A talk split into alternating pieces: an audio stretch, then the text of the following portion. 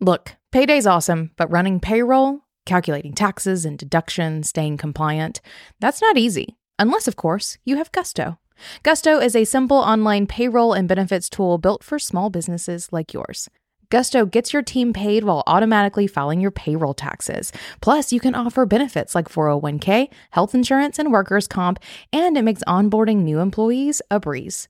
We love it so much, we really do use it ourselves, and we have four years, and I personally recommend you give it a try, no matter how small your business is. And to sweeten the deal, just for listening today, you also get three months free. Go to gusto.com slash being boss. That's gusto.com slash being boss. I'm Emily Thompson. And I'm Kathleen Shannon. And this is Being Boss. In this episode of Being Boss, we're talking about our current creative projects, how to get better at what you do and hone your craft, and finally, we end on a few quick-fire questions from you. As always, you can find all the tools, books, and links we reference on the show notes at www.beingboss.club. If you want to make more money doing what you love, I've got a really practical and simple tip for you invoice your clients. Now, we recommend getting a partial payment upfront, and FreshBooks Cloud Accounting lets you do just that. You can get paid upfront by requesting a deposit on your invoice. And FreshBooks Cloud Accounting makes it so easy to send professional looking invoices in just seconds. And get this with FreshBooks, you can accept credit cards on your invoices. This means that you'll get paid faster, up to 11 days faster whenever you're not chasing clients for checks or waiting in line at the bank. Try FreshBooks Cloud Accounting for free by going to freshbooks.com slash beingboss and enter Being Boss in the How Did You Hear About Us section.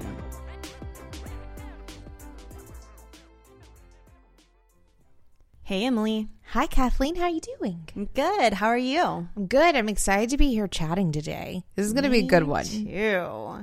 Um, but what about you, Kathleen? What have you been up to? I wasn't going to mention it because I'm feeling a little superstitious or cautious, but we put in a bid on a mid-century modern home. We won it. We were in a multiple bid offer. Nine other people. I won. Yeah, you did. And I'm just trying to get to closing. So we've had our inspection, we've had our appraisal. I'm just trying to get to closing and then I'll feel better talking about it. But whatever, I'm talking about it. And I've mentioned it on my Instagram as well. But what I haven't entirely mentioned is that I'm going to start blogging about it. Yeah. I'm so excited about this which is so funny because like in typical being boss fashion we do a, a whole podcast episode about whether or not blogging is dead. And we're like yeah and no. And yet here i am coming full circle back to where i started. So i actually started my creative career as a freelancer and entrepreneur through my personal blog where i was blogging about remodeling my old historical home. And here i am again what 10 11 12 years later blogging again about my dream house. I so I'm hoping that it'll launch this summer. Everyone stay tuned. I'll keep everyone updated. But for now, I'm just trying to make it to closing. Fingers crossed. right. Fingers crossed. Um, hopefully, just knock on some wood over there. There's plenty of it. Right. Um, I know. And I love that you're going back and doing this. You know, we've had several conversations. I'm sure we'll talk about it again as as the blog comes to light about how blogging has changed. And if you haven't listened to the last episode that we did, we'll also link that in the show notes, but it's literally the episode that came before this one about, you know, is blogging dead? We talk about how we've seen blogging evolve over the last few years. So it's been really interesting having these conversations with you about how your approach to blogging will change.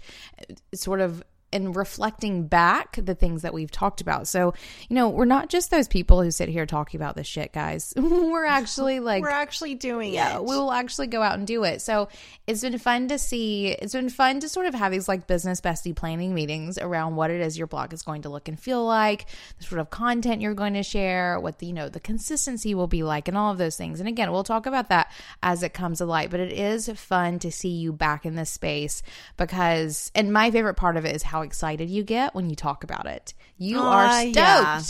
yeah, I've been feeling really creative lately. Um, the juices are flowing. So I'm really excited to get back to it. I've been I've been on the back end designing things and really figuring out what I want to do with my old content.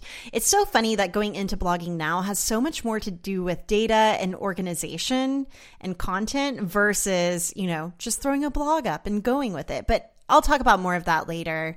I also want to mention that we got to hang out in real life this past weekend. Yes, where I may or may not have gotten a drive by of this this new house too. Yeah, um, we also the new house cooked and ate a lot of food so much food. Emily finally taught me how to use my instant pot that she made me buy something like a year ago. I hadn't even taken it out of the box. She was laughing at me because I think that you thought I was exaggerating whenever I told you that I hadn't opened it yet. And you took off the lid and there was still plastic inside, like it had to be washed. Yeah, literally never used before. So it was fun. Kathleen and I hung out in the kitchen for a couple of days. We um I told her how to hard boil eggs in the instant pot, which is my favorite thing to do with it. Um and then we also opened up the whole 30 slow cooker cookbook and did some cooking out of there in the instant pot. It was a ton of fun to be together and hang out. We also did some Instagram stories, answering some questions, which was a blast. Um, Ooh, and we didn't get to all those questions. So if you stay to the very end of this episode, I've pasted some of them in there as a quick fire. Perfect. I'm excited. So, yes, we got to hang out together in real life. We were also speaking at a conference where we got to meet a bunch of bosses, which was a ton of fun. We are continually reminded how much we love hanging out with bosses, how you guys are the most genuine, authentic, stylish. Right? And excited, uh, excited people to be around. So, um, so we are super excited to have met any of you who may have who may be listening. Um, we liked hanging out with you and with each other. Of course. One of the questions that we got asked there in person from someone attending was any advice for, you know, podcasting with another host and what that's like. And your advice, Emily, was hang out in person. If you're recording a podcast with someone across the country, make an effort to connect with them in person in real life. I don't know, at least once a year, wouldn't you say? Absolutely, because that that in real life, face to face, same physical space connection is so much more than you know any Skype date or Zoom date could ever be. Um, so yeah, if you are collaborating closely with someone on something like a podcast or on a business or on a project or whatever, nothing, nothing, nothing can replace that in real life time together for sure. Um, so maybe just a little bit of housekeeping because we have a few more in real life events coming up over the summer and fall. So first is Being Boss Guatemala. We still have some spots open. If you want to join us in Guatemala, just go to beingboss.club slash Guatemala. We've partnered with Cooperative for Education. Um, it's an amazing nonprofit that, you know, Michelle Obama herself has fist bumped I don't know that that's true, but it has been reviewed by the Obama Foundation. It checks out on all the charity navigators and that sort of thing. So we're really excited to be going to Guatemala. And then beyond that, I'm speaking at Camp Climb. I think that's in August. And then I'm also speaking at the Whole 30 Coaches Retreat. So if you are a Whole 30 coach, certified coach, um, and you're planning on going to Park City, Utah, I will see you there. Emily, do you have any speaking gigs coming up? I do have a small one that's coming up in August. I got that TEDx talk. Oh, just a small one. just a small little TEDx. Right? Yes, I'm super excited to uh, to finally announce that I did get accepted for the TEDx talk that I was talking about a couple of episodes ago. So in August, I will be in Florence, Alabama, doing a TEDx talk. Um, I'm not going to share too much about the content yet, but if you want to follow me on Instagram, I will be sharing more there as it comes along. And then obviously, we'll be talking about it here as well. Do you run multifaceted projects with multiple phases, important milestones, and even a crew of team members? It can be a challenge to keep that all under control while still making sure you're delivering on time and on budget. With Timely, you can see everything that's going on across all your projects, allowing you to stay on top of project performance and direction while quickly monitoring project health from one powerful dashboard. Timely, for those who trade in time. Start your free 14-day trial and get 10% off your first year by going to www.timelyapp.com slash beingboss. All right, let's talk about online courses, digital downloads, and subscription offerings. If you're a creative entrepreneur wanting to scale online, and we know that's most of you, then you need Podia. Listen, we've researched dozens of platforms for selling your knowledge online, and Podia is hands down the best. Podia is an all in one digital storefront where you can sell courses, memberships, and digital downloads all in one place. It's a creator friendly platform with zero transaction fees and 24 7 live customer service. No technical headaches. Podia wants you to focus on teaching what you're best at, and they've got your back on everything else, including sales pages, file hosting, checkout, email marketing, and more. Podia has a 14 day free trial with no credit card required. Try it out for free and get 15% off for life by signing up at podia.com slash bosses. Again, that's podia.com slash bosses. All right, Emily, I want to do a deep dive into the topic of honing your craft. We've been getting asked a lot. How can I monetize? How can I get paid to do what I love? How can I start a podcast? How can I blog, you know, just all of these questions. And I feel like the path always leads back to just practice getting better at what you want to do. Like make what you do the focus beyond how you monetize the business model. And that stuff is important too. But step number one, practice your craft, hone your craft, become an expert, get better.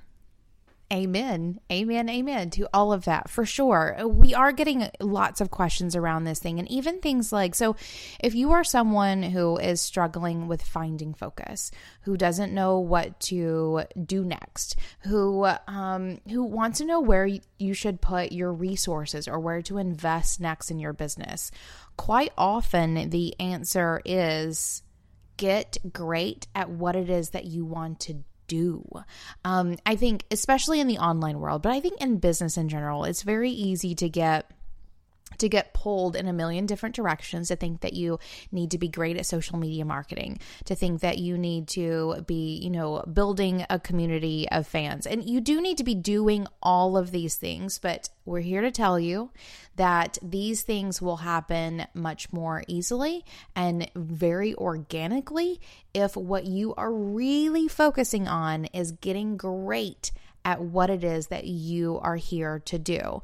And I always find that there is the biggest disconnect, the biggest struggles, you know, the hardest challenges come to entrepreneurs whenever they forget that the focus is supposed to be on what it is that they what the work is that they are here to do.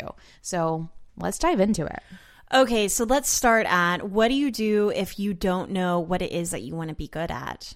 You know, because I think that's the first step is deciding what you want to be great at. And I'm thinking back to one of my earlier examples of being in college and getting into the graphic design program. And really, my main focus along the way was just wanting to be the best graphic designer I could be. And that focus continued on through graduation and through my first couple of jobs. I think there's so much here. I similarly did something um, where I not too long ago, in the mo- in some swings of like identity crisis, perhaps that's a little dramatic, but kind of. Um, I went back and looked at some old journals, as well as um, like some old like guided journals like these prompts that i was i was answering and found words coming up over and over that also mirrored some like old dreams that i had in college and even like high school. Um, and a word kept popping up for me and that being curator. That being a word that uh, that i've always identified with. I've always I once had this dream of being the curator of the Louvre as if you need small dreams, right? Um, and whenever I looked back I saw this thread weaving itself through literally everything that I've done. Um, and whether that was, you know, whenever I built my first website, some of the collaborations that I was working on, or even like I have a minor in art history, um, or even like bringing it up further into being boss, like what you and I are doing here. We're curating content, uh, we're creating content, but we're also curating it um, and really bringing that into Almanac and seeing that sort of that that piece weaving itself into what I was doing there. I think whenever you look back at what it is that you've been interested in for years, you see these common threads. And if you have something like old journals um, to look at, that can be really helpful as well. But if not, just sit down and make a list. Sit down and make a list of all the jobs that you've loved or what it is that you've loved about the jobs that you've had, um, what sort of dreams you've had growing up, um, and find the common threads. I think that we all have these little inklings sort of pushing us all along the way. And it's the moments when we realize it um, that it's easy for us to identify that these are the things that we should be focusing on when it comes to honing our craft. Yeah, I think that if you don't know what it is that you want to be great at, stop thinking of it as, oh, I need to find my passion or my purpose, or I need to figure out what it is that I want to do whenever I grow up, and really just start following your curiosity. Like if you wake up and you want to do something, like let's say design a new blog template for yourself, or write a blog post for a blog that you don't even have yet, you know, open up a Google Doc. Just follow your curiosity and act on it. But that's not enough. I think that if you can continue to follow your curiosity and see it through, like a con- like make little accomplishments along the way, you start to gain momentum, you start to gain commitment and you start to almost uncover the focus, right? So you might not go into it with a focused effort of what it is that you want to do, but if you just keep I keep saying following the curiosity. Does that make sense to you? Like yes. what that means? Yes, it does for okay. me. Or even think so. If anyone has read Big Magic by Elizabeth Gilbert, she talks specifically about how if you don't know what you want to do next, follow your curiosity. And her example is around, you know, she is a writer. She wanted to write her next book, but had no idea what it was going to be about. So she just like chose something she was curious in and dove in. And for her, it was gardening. Here we go. Um, and then soon there was like a spark of inspiration for her next book just by like going down the path of something that she was interested in. I think a lot of times, again, we modern society has this thinking we need to be consistently productive. We need to be producing something at all times. We need to be focused and committed in all of these things. But I think if we don't know what that is, there's not a lot of uh, permission, I think, to just like go to the library and see what books you're interested in, or get on Pinterest and hang out a while and see what you're pinning most of, or whatever but it may you be. You know what? I've been on Pinterest a lot lately because I'm thinking about, I'm daydreaming about designing this new home, right? And so it's the thing that I'm curious about. It's sparking a lot of creativity. At the same time, I'm being served a lot of ads and I'm being served a lot of the same stuff like ah. a lot of ah. sameness. Yep. Everything is starting to look so homogenous and so the same. Yeah. So I like the idea of going to the library where you, where it's a little bit less um look at me ad, advertorial yeah a little you know a little yep. bit less consumer focused and a little bit more creativity focused for sure so yes, I think I think definitely follow your curiosity and again, look for those common threads. These common threads, the things that keep popping up for you, um, they're little messages. They're little messages about yeah. what you need to be following. I love this idea so much of like going back to old journals and finding the connections. And if you can give what you're curious about an anchor point into something that you've been interested in in the past or something that you've wanted to do in the future, I feel like it brings a little bit more meaning toward what you're wanting to be doing. And also it brings a um like almost a little bit more into your identity you know? And so i think a lot of times when people feel scattered or unsure it's really just self-doubt popping up. And if you can just trust yourself if you can trust that you're the common denominator and that you like these things for a reason also trust that you're going to be able to look back in hindsight and see how it all connects together in a way that makes sense down the line. So I think that's a big part of it too is just trusting yourself. Trusting yourself and moving forward. I think I think there's something there with like you can sit here and say, "Yes, I want to, you know, paint or I want to write or I whatever it may be. But if you aren't actually moving forward with that, um, to test it out and see if it's going to work, or just to see what happens whenever you're doing it, then none of this stuff matters. Like you have to do it too. Okay, so I love that you mentioned painting because I've just picked up a paintbrush for the first time in like 15 years recently and I have started painting again. But first it involved picking up the paintbrush. So I I had been thinking for a while that I wanted to start painting again. And I guess it was Black Friday. So this was before Christmas in November that Michaels was having their huge sale and I went to Michaels and I stocked up on canvases and paints because it's one thing just to dream about it and it's another thing to do it. So I think the next step is once you decide what you want to do, whether that's following your curiosity or whatever it might be for or me. You're just like one of those magical unicorns who knows what you want to do. exactly. Which is great. Then it's time to behave like the person that you want to be by literally typing out words on your keyboard if you want to write a book or picking up that paintbrush loading it with paint and putting it to canvas if you want to be a painter. This could also look like investing in school and education. So taking that course and actually showing up for it. I feel like there's a lot of people buying online courses and not actually going through them. So open up those old courses that you bought. You know, it might not even be having to come up with a new thing, but revisiting an old thing that you haven't finished yet.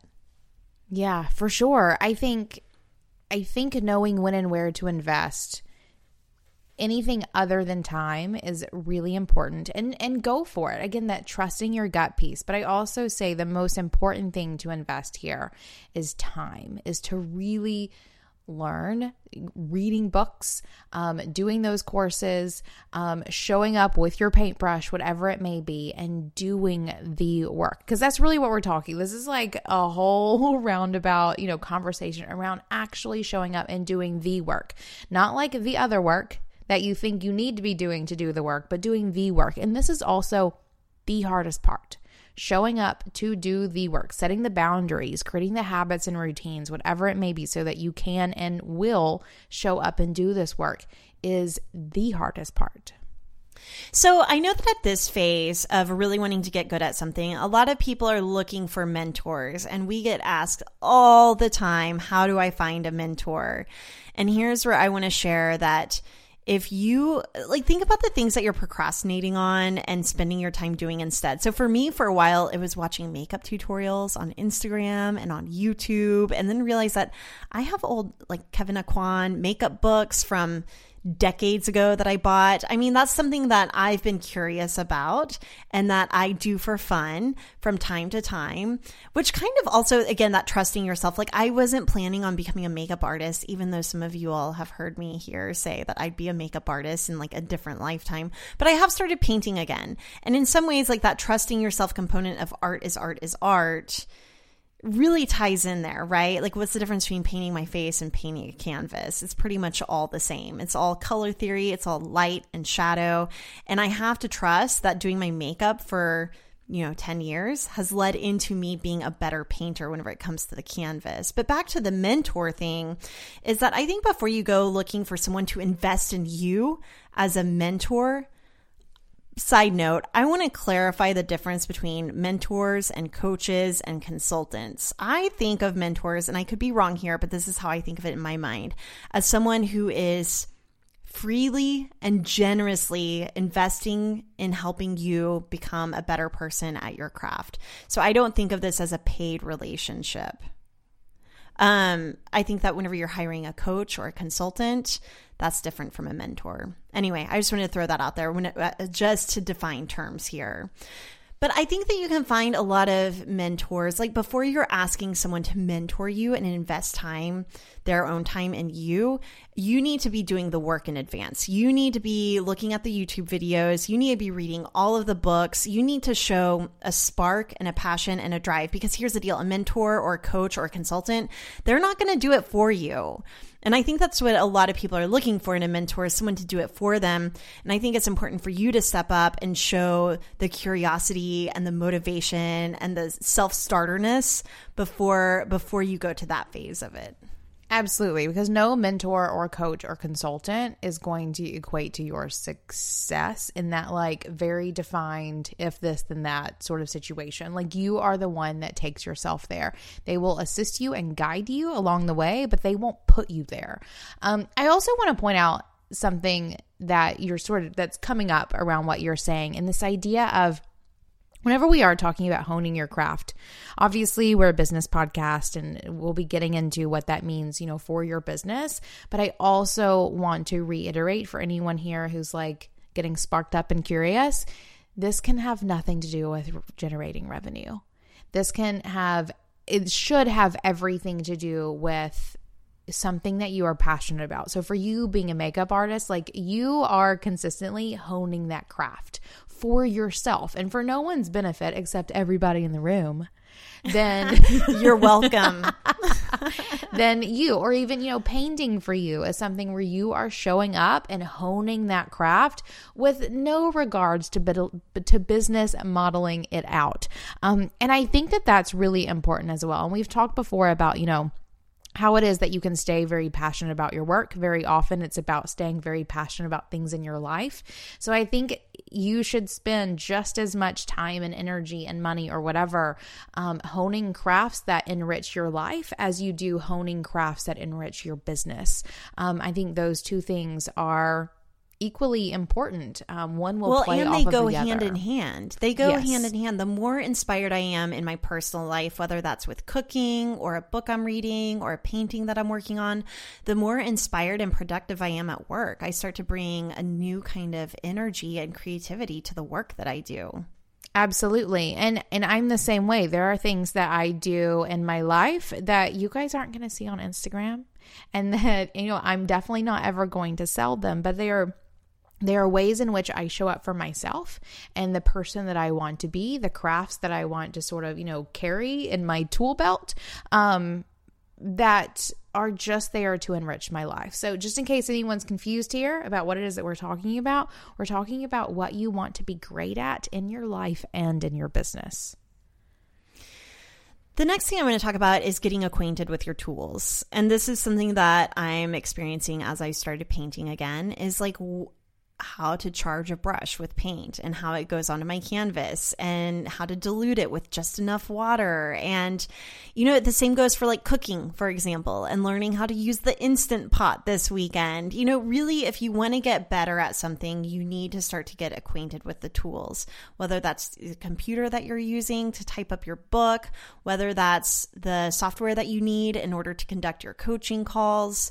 Um, maybe it's your camera and just learning all the settings and realizing that you're going to be a beginner and that you're going to suck for a while. That, you know, the initial part of it is really just learning the tools. I even think back to art school in my painting classes, we were just mimicking the masters because we were trying to learn the technique. We were trying to become acquainted with the tools.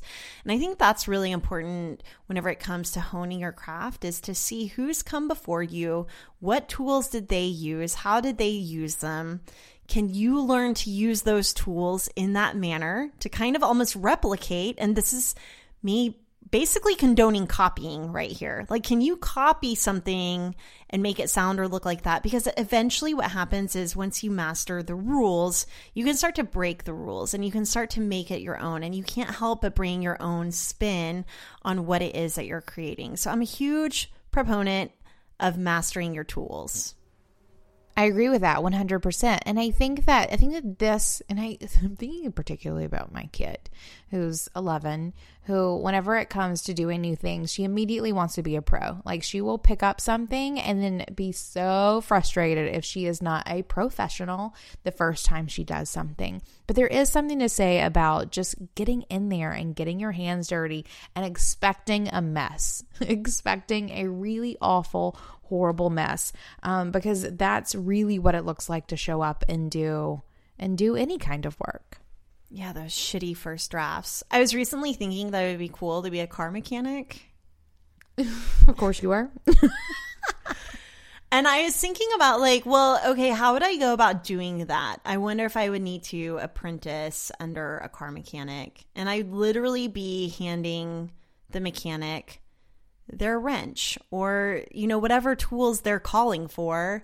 And so it got me thinking of this idea of apprenticeship and internships. And I think uh, we talked about this, um, I don't know, maybe at the beginning of the year, that sometimes we've found a lot of people are going back to day jobs. And I put that in, in quotes and parentheses, whether it's to get paid so that they can afford their side hustle, or I think it's a great idea to consider going to a day job to learn the craft that it is that you want to learn. I am so grateful to have had so many talented creative directors who have helped me hone my craft of being a graphic designer.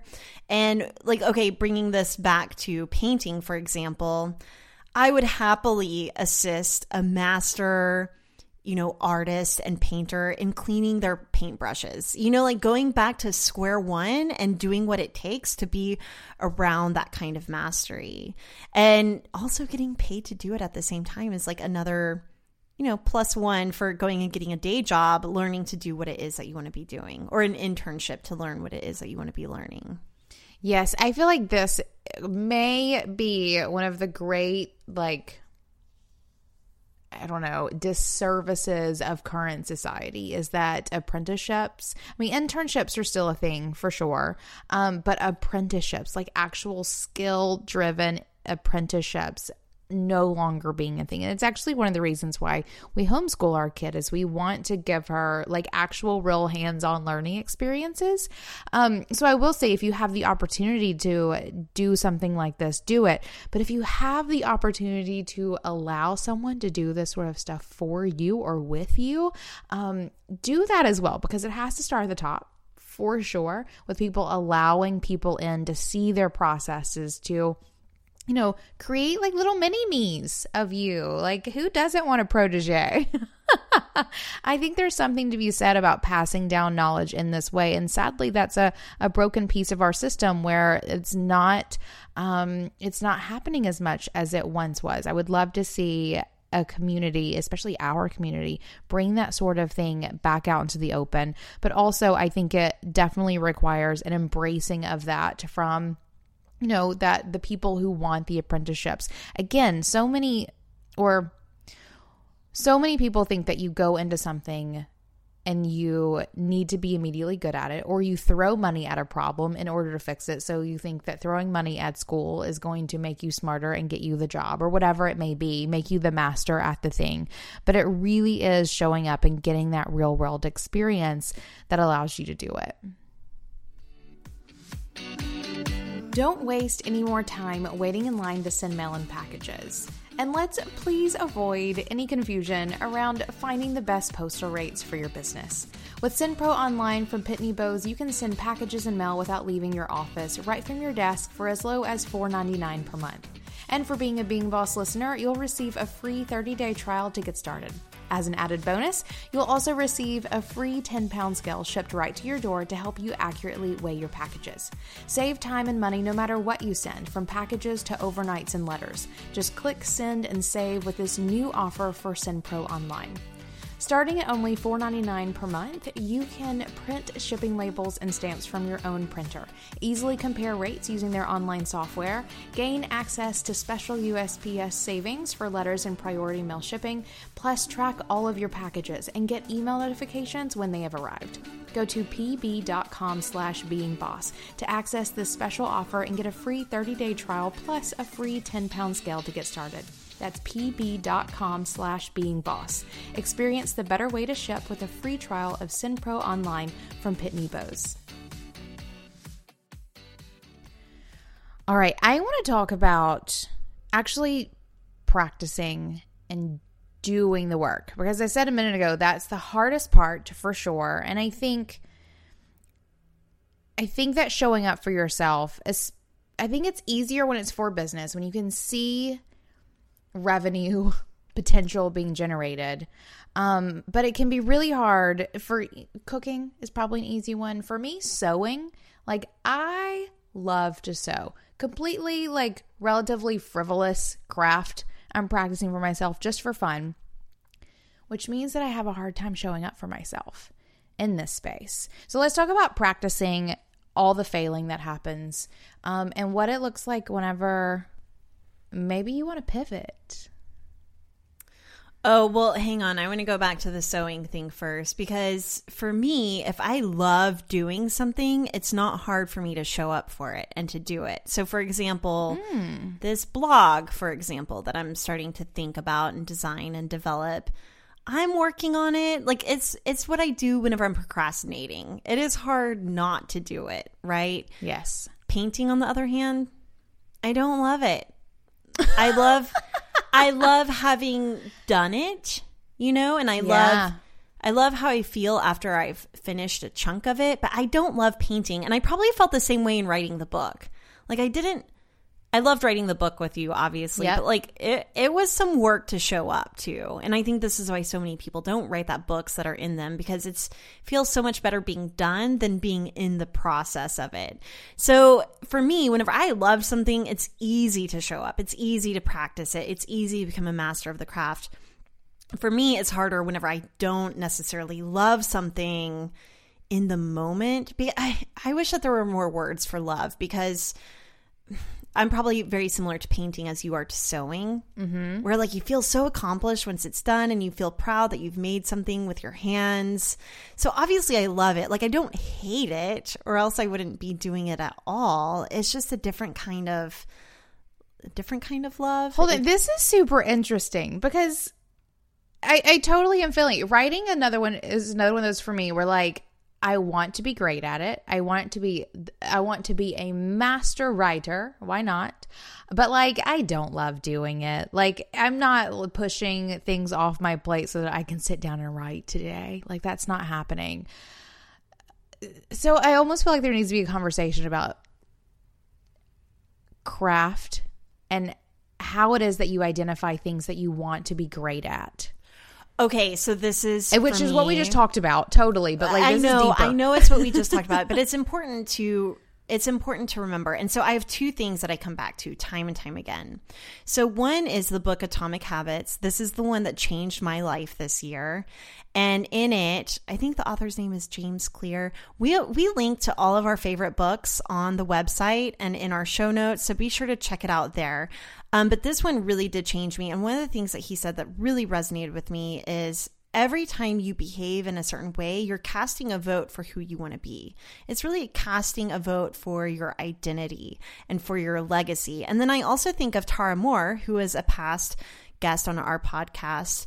She talks about the inner mentor and thinking about who you are in 20 years, guiding you along the way. And whenever I tune in and I think about myself in, t- in 20 years, the word true artist comes up. And it's like Kathleen is a true artist. So, what does that mean? That means that I'm going to show up and I'm going to paint some things. And it means that I'm going to write some books. And it, and in the moment, it's me casting a vote for who I want to be. It's casting a vote to, so I can work toward becoming that inner mentor version of myself 20 years down the line. So, for me, it just comes down to commitment. I'm committed to being who I want to be yes to this. So, as you were saying, or before you started saying that, even, I also brought up my own inner mentor, even like around writing. Like, my inner mentor, the old version of me, has been a prolific writer. Like, she has written at least several, at least several books. Um, and that doesn't mean that she loved writing. It means that she was dedicated to showing up and sharing her point of view. And so, yes, if anyone is curious about this exercise, Tara Mohr's book, Playing Big, has um, a section about this this exercise called the inner mentor. Um, definitely check that out because I'm going back to that as well. So it's not about saying, you know, I want to be, you know, a seamstress because I love sewing. It's saying, I want to have the skills. I want to be the kind of person who has shown up for herself or her family or whoever in the capacity that I have done and accomplished this thing. I think it really does have nothing to do with loving the process by any means, but everything about being who it is that you want to be. And to take it another direction, I think it's easier to stay committed to your craft whenever you're getting paid for it. So once you've evolved past the place of loving, you know, what you're doing, like, so for me, graphic design is an example of something that I couldn't not do. I loved doing it. I loved learning it. I still love doing it. Getting paid to do it for a living is what keeps me doing it. It's what's kept me in that 10,000 hours. So that's a Malcolm Gladwell reference in his book Outliers. He mentions this 10,000 hour um, idea that whenever you put in 10,000 hours, you're an expert. I don't know that I would have put in 10,000 hours if I hadn't been getting paid to do what I do. So at this point, I think it is wise. So let's say you do want to become a master seamstress, you know, and it's it's something that you want to practice daily. I think that if you were a seamstress for hire, you would have these deadlines and accountability to doing the thing that you want to do. Right. You would have this structure and reward system basically set in place that automatically, you know, creates the foundation for you to show up, but then also gives you a high five at the end of the day or week or month when you are done. Um, for sure. I think, I definitely think it's, I mean, look at just about anyone. I think there are very few examples um, of people who who became the best at their side hustle. Like think about that. And I I feel like there are a couple. I can't really bring any to mind at the moment. Actually, was Tolkien a writer? I think he was like a side hustler writer for a long time. Um, and I think a lot of writers and things are. But that requires a whole different level of dedication. And not to say that there are those of us out there who aren't becoming masters at a side hustle or hobby, um, but most of us are becoming a masters at our job. Yeah, and I think that even with a side hustle, you can you can have that accountability and commitment there if you start charging people for doing the thing. Yes. Versus a hobby, which for me in my mind, I always think of a hobby as staying free. Yes. Agreed. Completely agreed. Did, okay, do you want to address pivoting though? Because this is something that a lot of people are doing, and it never gives them the.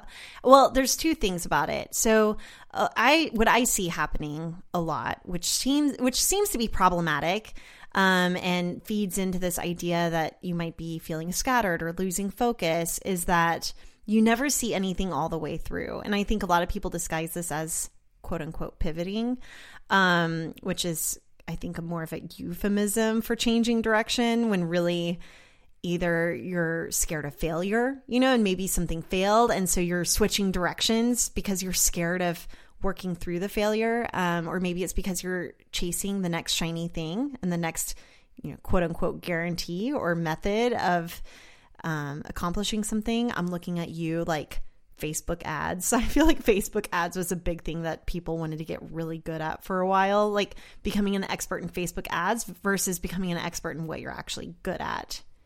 Anyway, yes. that's right? a tangent, total tangent. No, and the creative crowd is super super good at this. super good at chasing the shiny object of not committing to a craft. Um I do think I do think that there is a journey, a journey that everyone needs to go on to find the thing or really even to build the thing. Um, but I do think there needs to be a recognition of the common thread and to know where you're going with it for sure.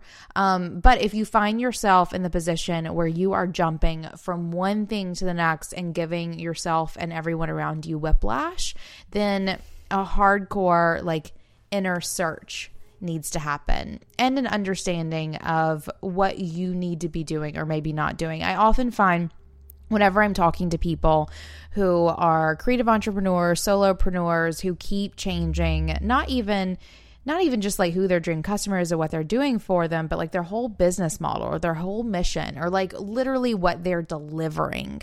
Um, you probably need to go get a job and just have some really cool side hustles and hobbies where you need the structure of someone else telling you what you need to be doing all day, at least until you find that thing. Um, if you are pivoting too often, you're not ready. I don't think you're ready to commit your livelihood to you being a creative entrepreneur and delivering the thing just yet. So I've been offering the same thing for the past seven years, which is the braid method mm-hmm. in the mm-hmm. same way, but that doesn't mean that I haven't evolved along the way. And Emily, I know that you've done a lot of different things as well. So here's how I want to show what this looks like in a way that isn't pivoting, in a way that's confusing people or diffusing your expertise. So for me, I've always had Braid Creative and the Braid Method for the past seven years.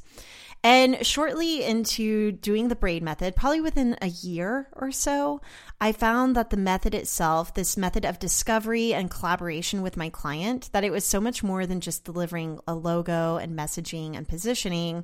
It really was getting underneath some of their business model and why they're doing what they're doing. And it involved a lot of really hard conversations and sometimes really personal conversations that I didn't feel entirely equipped to be having. So, in order to become better at my craft of guiding people through this method that got us to an amazing design, amazing brand identity I needed to get some coaching training. And I know that seems really bizarre that I was like, wait, I need to become a life coach in order to become a better graphic designer. I didn't quite understand how it pieced together at the time, but now I do. In hindsight, again, I've been able to connect the dots. So I went through coaching training in order to become a better graphic designer. And then I was able to use my coaching training in order to have better conversations, which then led to me feeling totally comfortable having a podcast with you, Emily, hitting publish on our conversations, interviewing top-notch experts. Again, how how does being a podcaster make me a better graphic designer? You know, and really just connecting all of the dots. And I know that I'm centering this whole conversation around graphic design, and really that's just again another um point along the way to my deeper mission of helping people authentically just be who they are. And me, um, I'm on that same journey too. Me just constantly trying to find out and figure out who I am um, from day to day and finding those threads along the way. Like that's the backbone of the mission and the values that are center and core to everything. So I think that that's a way I feel like whenever I'm I'm evolving, not pivoting. And I think of it as just the next chapter of my book versus throwing the book in the fire and writing a whole new book. That is the perfect metaphor for this. Perfect. Thank you for that. I appreciate that that little gem. Well, and I I see that in your journey too, Emily, where you know you've done a lot of things from owning a tanning salon to making jewelry to um helping people get their businesses online to podcasting to coaching and masterminding to now having a physical maker store where you're curating things, but it's never felt confusing. It's always made sense. And I don't know if that's because you just have such a strong sense of self and have always trusted yourself. Oh, maybe not always trusted. We all we all have moments of hiccups and self doubts and like, For what sure. am I doing? But trusting that you'll figure it out as you go and that you'll get to where you want to go. Right. And so for me, I've never been confused by you either. Has, has that felt similar in your journey as far as like the evolution versus pivoting? I've definitely always felt that my journey was an evolution. I can always see where the dots connected. So, and for me, and I think anyone can see this in their journey hopefully as well. If you can't see this, then you're a pivoter. How about that? If you cannot see where these dot connect dots connect, you are a pivoter. But for me, it was about adding the tools to my tool belt.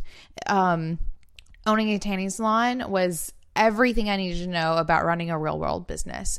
Because for me, that was before a business could have a Facebook page, for example. Like I was there learning physical brick and mortar systems and processes and real, actual in real life marketing. Um, and then that evolved into, or that turned into doing websites for creatives. Um, and that was about learning business models in the online world. And then that turned into um, being boss and sort of creating this content and really diving into, on one hand, online marketing on the business side of things, but two, curating content on the sort of front end side of things. Um, and then that rolling into Almanac, which for me is a cultivation of all of those things. It's it's the maker products, which I didn't throw in my first foray into online business was making jewelry and selling it online. Um, so maker products, physical brick and mortar, um, running a real world in real life business. And not to say that online businesses aren't those things, but I think you guys know what I mean. Um, it was about adding tools to my tool belt that would culminate into a business that requires all of those tools. If I had not done any of those things, I would have an incomplete toolbox. Um, now I have all of those pieces and do feel myself committed to the thing. I think that's a key too. If you feel like you lack commitment, um, if you don't feel committed to something, then one, you're still evolving, or two, you haven't found the thing yet. Um, so can we can we side note on commitment real quick? Yes. So while we were on the plane flying to Syracuse, I was talking to you about this blog idea that I have. And you were like, oh. "What's your biggest fear around it?" And yeah. I said, "The commitment to it." You know, yeah. and we we love being boss and we've obviously committed to it, but had we known what commitment it would have really looked like, it would have I think we both would have been scared or at least more hesitant to dive in. Yes. Right? So sometimes I think that kind of a naivety toward commitment and just diving in head first sometimes. That goes in the face of everything i've said already is like don't even think about the commitment just dive in. I agree. And i think then let's draw draw a wall here where on one side is like hobbies side hustles like fun things that you just want to do. Like no commitment. You you know make that dress paint that painting you know take that class whatever it is that you want to do to explore an interest or to to to play with a craft. But whenever it comes to business, to like putting in everything that is required to build a business model, to create a referral system, to set up marketing, to hire employees, to do all of these things, you better be committed. You better know that this right. is something that you want to do for a decade. Right. Or at least three years. At least three years, but I love I a good feel decade. Like, I feel like a decade now is we're like in dog years now. Yeah, a decade is nothing at this point. That's like no. I feel like a decade is a, a decade, maybe t- twenty years ago, is the same as three years now. Wait, what? Like I think that. you think time is faster now or slower? Yeah, faster. So for me, committing to something for 10, 10 years, a decade ago, like now, three years feels like 10 years. I'm so Wait, not time following. is so confusing. it's fine. Cut all of this out, Corey. We sound high. I feel like we do need to be high for this conversation. What is time? Right? What is time? Okay, yeah. I maybe like keep at the 10 year part and then Kathleen going, wait, dog years. Um, right. Okay. So before we start wrapping this up, because I know we're getting, I know we're getting towards the end here. I want to talk a little bit about what it actually, like what you need to do to actually show up and do this work, because that is the important part to honing your craft. And that's what we're trying to talk about here. One, how to find the thing, but two, actually showing up and doing it. Um, because this can be the hardest part. And I mentioned earlier that it's about habits and routines. It's about creating boundaries. It's about committing to the thing for sure. Um, I and I also want to point out something you brought up earlier, which I want to bring up. You mentioned having or honing crafts or honing your craft in a way that's aligned with your values or choosing a craft that's aligned with your values. If you guys are unfamiliar with with your value. So if you don't know what it is that you value, um, then you can go to beingboss.club slash values, um, or also check out the Being Boss book where we have an exercise in there where you can identify your values. Um, whenever you are choosing a craft, if it's something that you want to dedicate the 10,000 hours to or whatever, it's going to be much easier for you to do this if it actually contributes to who you want to be as a person, um, as to how you, um, how you identify yourself and you know want to contribute to society. So the values piece there is very important. But i want to talk really quickly on some maybe some practical like routines some habits and routines that you can set up some boundaries that you may have to create. So maybe if you can touch on how it is that you show up for yourself to paint. Um yeah, this is a great question because again, I don't love doing it. And for me, one, if it's light outside, it has been so dreary and gloomy that if the sun's out, I'm taking advantage of it and I'm going to paint. also realizing that you can get so much more done in 15 or 20 minutes than you give yourself credit for. I know that even for our book, I was writing our book in 15 to 20 minute increments a lot of times. So, really, just getting started, even if you don't have a whole lot of time, um, is one of those habits or routines, especially if I'm in between things. Like, let's say I have 30 minutes in between ending a meeting and going and picking up my kid from school. I might just bust out the paints a little bit and start going. Or especially if it isn't a time whenever I have to like go pick up my kid, for example, sometimes that 30 minutes will turn into an hour or into 90 minutes. And it's just the getting started part that's the hardest part. Isn't that the truth? Getting started is always the hardest. Like getting started with the actual like putting the paints on the plate. And I have to think of it that way. Like, okay, the very next step is unscrewing the cap on this paint and getting the plate and putting the paint on the plate and getting a jar of water and sticking the brush in the paint. I know that this sounds really like, well, no, duh, that's how you paint. But that's literally how anybody is doing anything. I think that we start to get in our own way by making it mean like, oh, well, I don't look like a painter right now, or I don't look like a writer right now. Like the conditions aren't proper. No, a writer looks like someone who's sitting down at their keyboard and writing or picking up a pen and paper and writing. Yeah. One of my favorite ways of doing this is time blocking, which is something we talk about often. Again, beingboss.club slash time if you'd like to know more about how we do time blocking. Um, but for me, especially, okay, with this TEDx talk coming up, that's going to require some writing. So I'm going to have to do some researching, some writing. I definitely want to hone um, this the craft that's going to be required for me to deliver an amazing TEDx talk. Um, so I have time blocked out from now until August, basically, um, a couple of hours every week, the same time every single week that I am showing up for myself to do this work. It's not something I'm getting paid for, so it's definitely going to require a little more commitment um, for me than um, than most other things that I'm practicing and doing. But time blocking can be really helpful for you. You can't really time block the sun.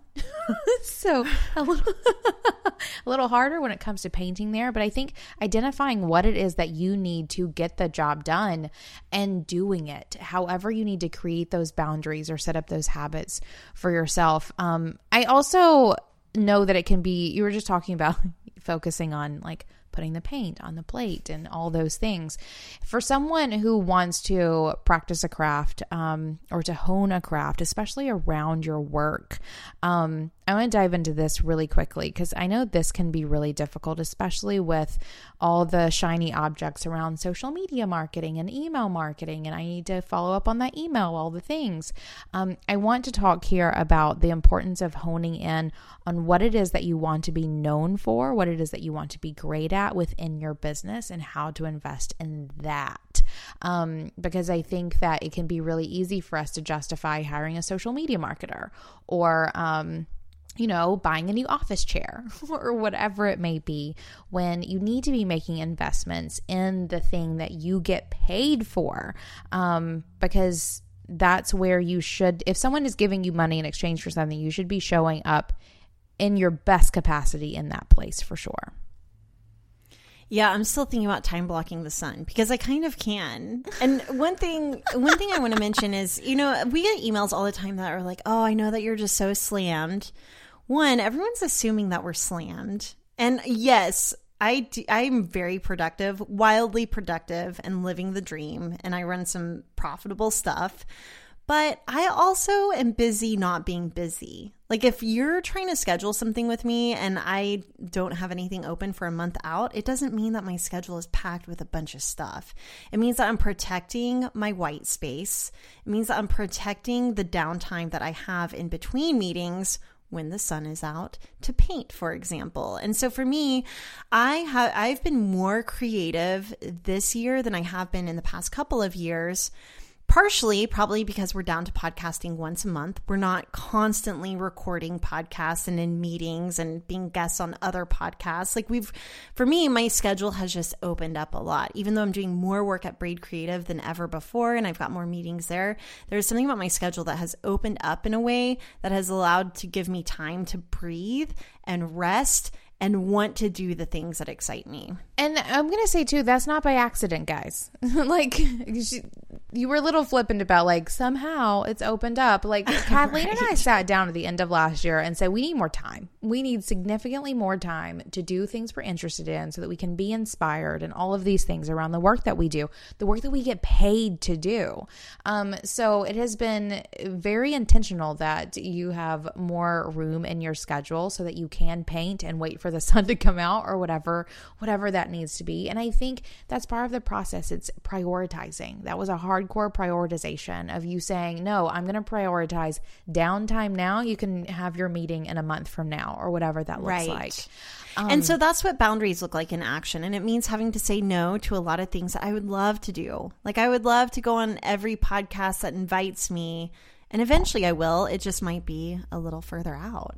Yeah. And, and there's nothing wrong tomorrow. with that. There's nothing wrong with that because, you know, 70 year old you who is a true artist is not going to look back and go, man, I'd really wish that I'd picked up those extra couple of interviews.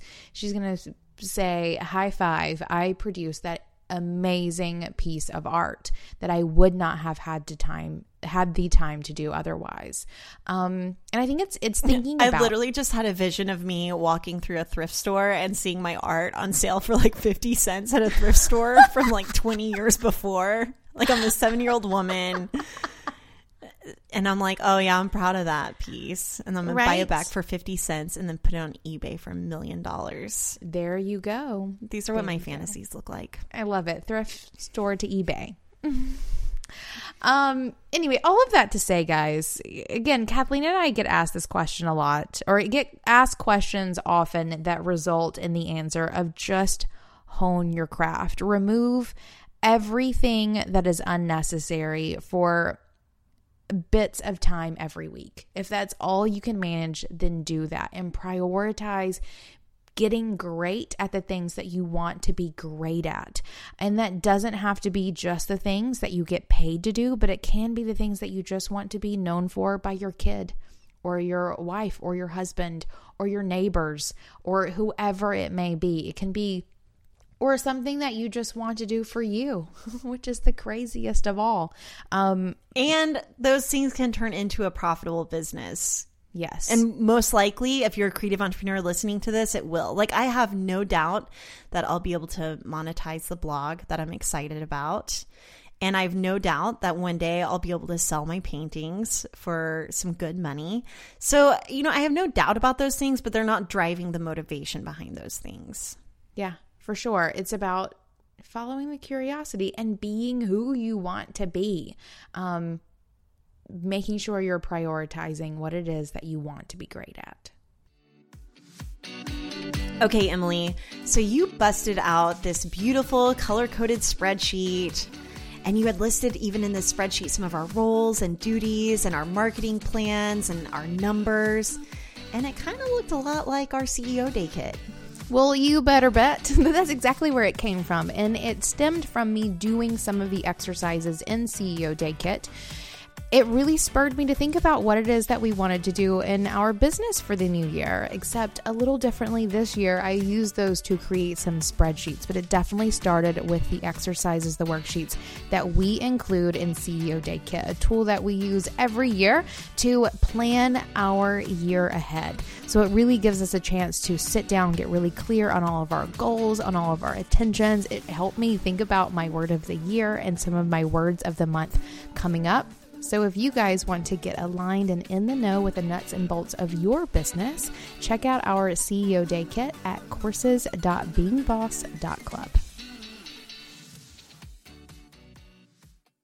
Okay, I want to do a quick fire because Emily and I were together and we didn't ask us anything on Instagram and we were not able to get to all of the questions. So, here are some of the questions that you all asked us on Instagram. We're going to answer these as quickly as possible.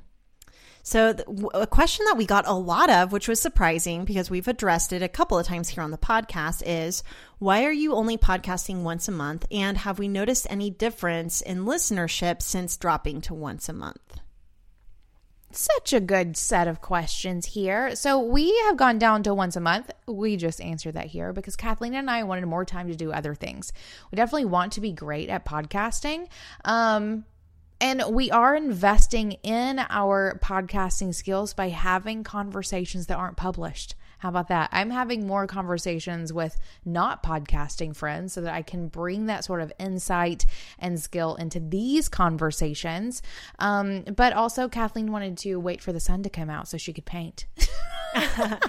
yeah, you know, I I did feel like I was running, surprise, surprise. I never thought I'd say this. I feel like I was running out of things to say. And I felt like we were getting to the point with the podcast where I could show up and kind of just phone it in.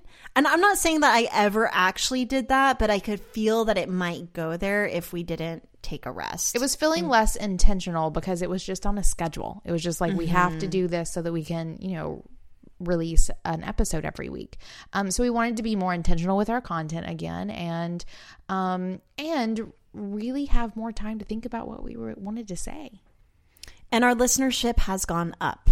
Yeah, we've legitimately grown. Uh, that was something we went into it with a test and change mindset of we had no idea what would happen to our listenership whenever we went down to once a month.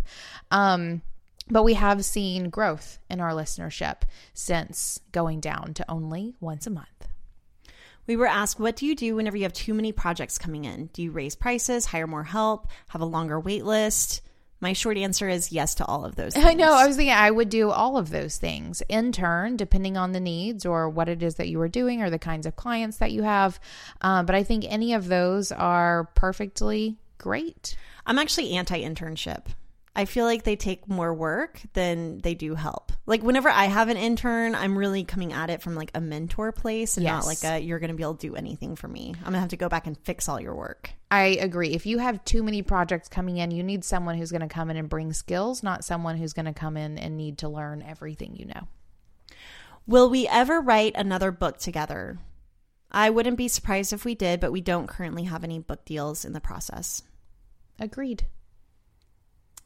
Um, will our book ever be in Spanish? We would love for it to be in every language on the planet Earth. Chat up our publisher. uh, what do you do when people copy your writing style and voice on their Instagram and blogs? I would probably just not follow them and not know that they're copying me. Right. I don't pay that much attention. I mean, Kathleen mentioned earlier, literally everyone at some point has quote unquote stolen something or copied something.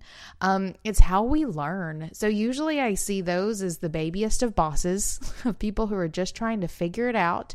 I try to be flattered that it is me that they're copying and trying to trying to model their own uh, voice or whatever off of. Um, they'll figure it out. If it's awfully blatant and they're trying to, you know, make money on something that we've done, we have a lawyer. And- oh, that reminds me. I need to send out a cease and desist. I found another braid creative. Mm. And the funny mm. thing is, it's a bunch of dudes. So, yeah, you can also send a cease and desist. Yes, you can do that. Um, but usually it's relatively harmless. I have seen too many people get bent out of shape for years because they won't release a grudge of some baby boss copywriter who's just trying to figure themselves out. Um, if it causes a problem, cease and desist. But if not, just let it go.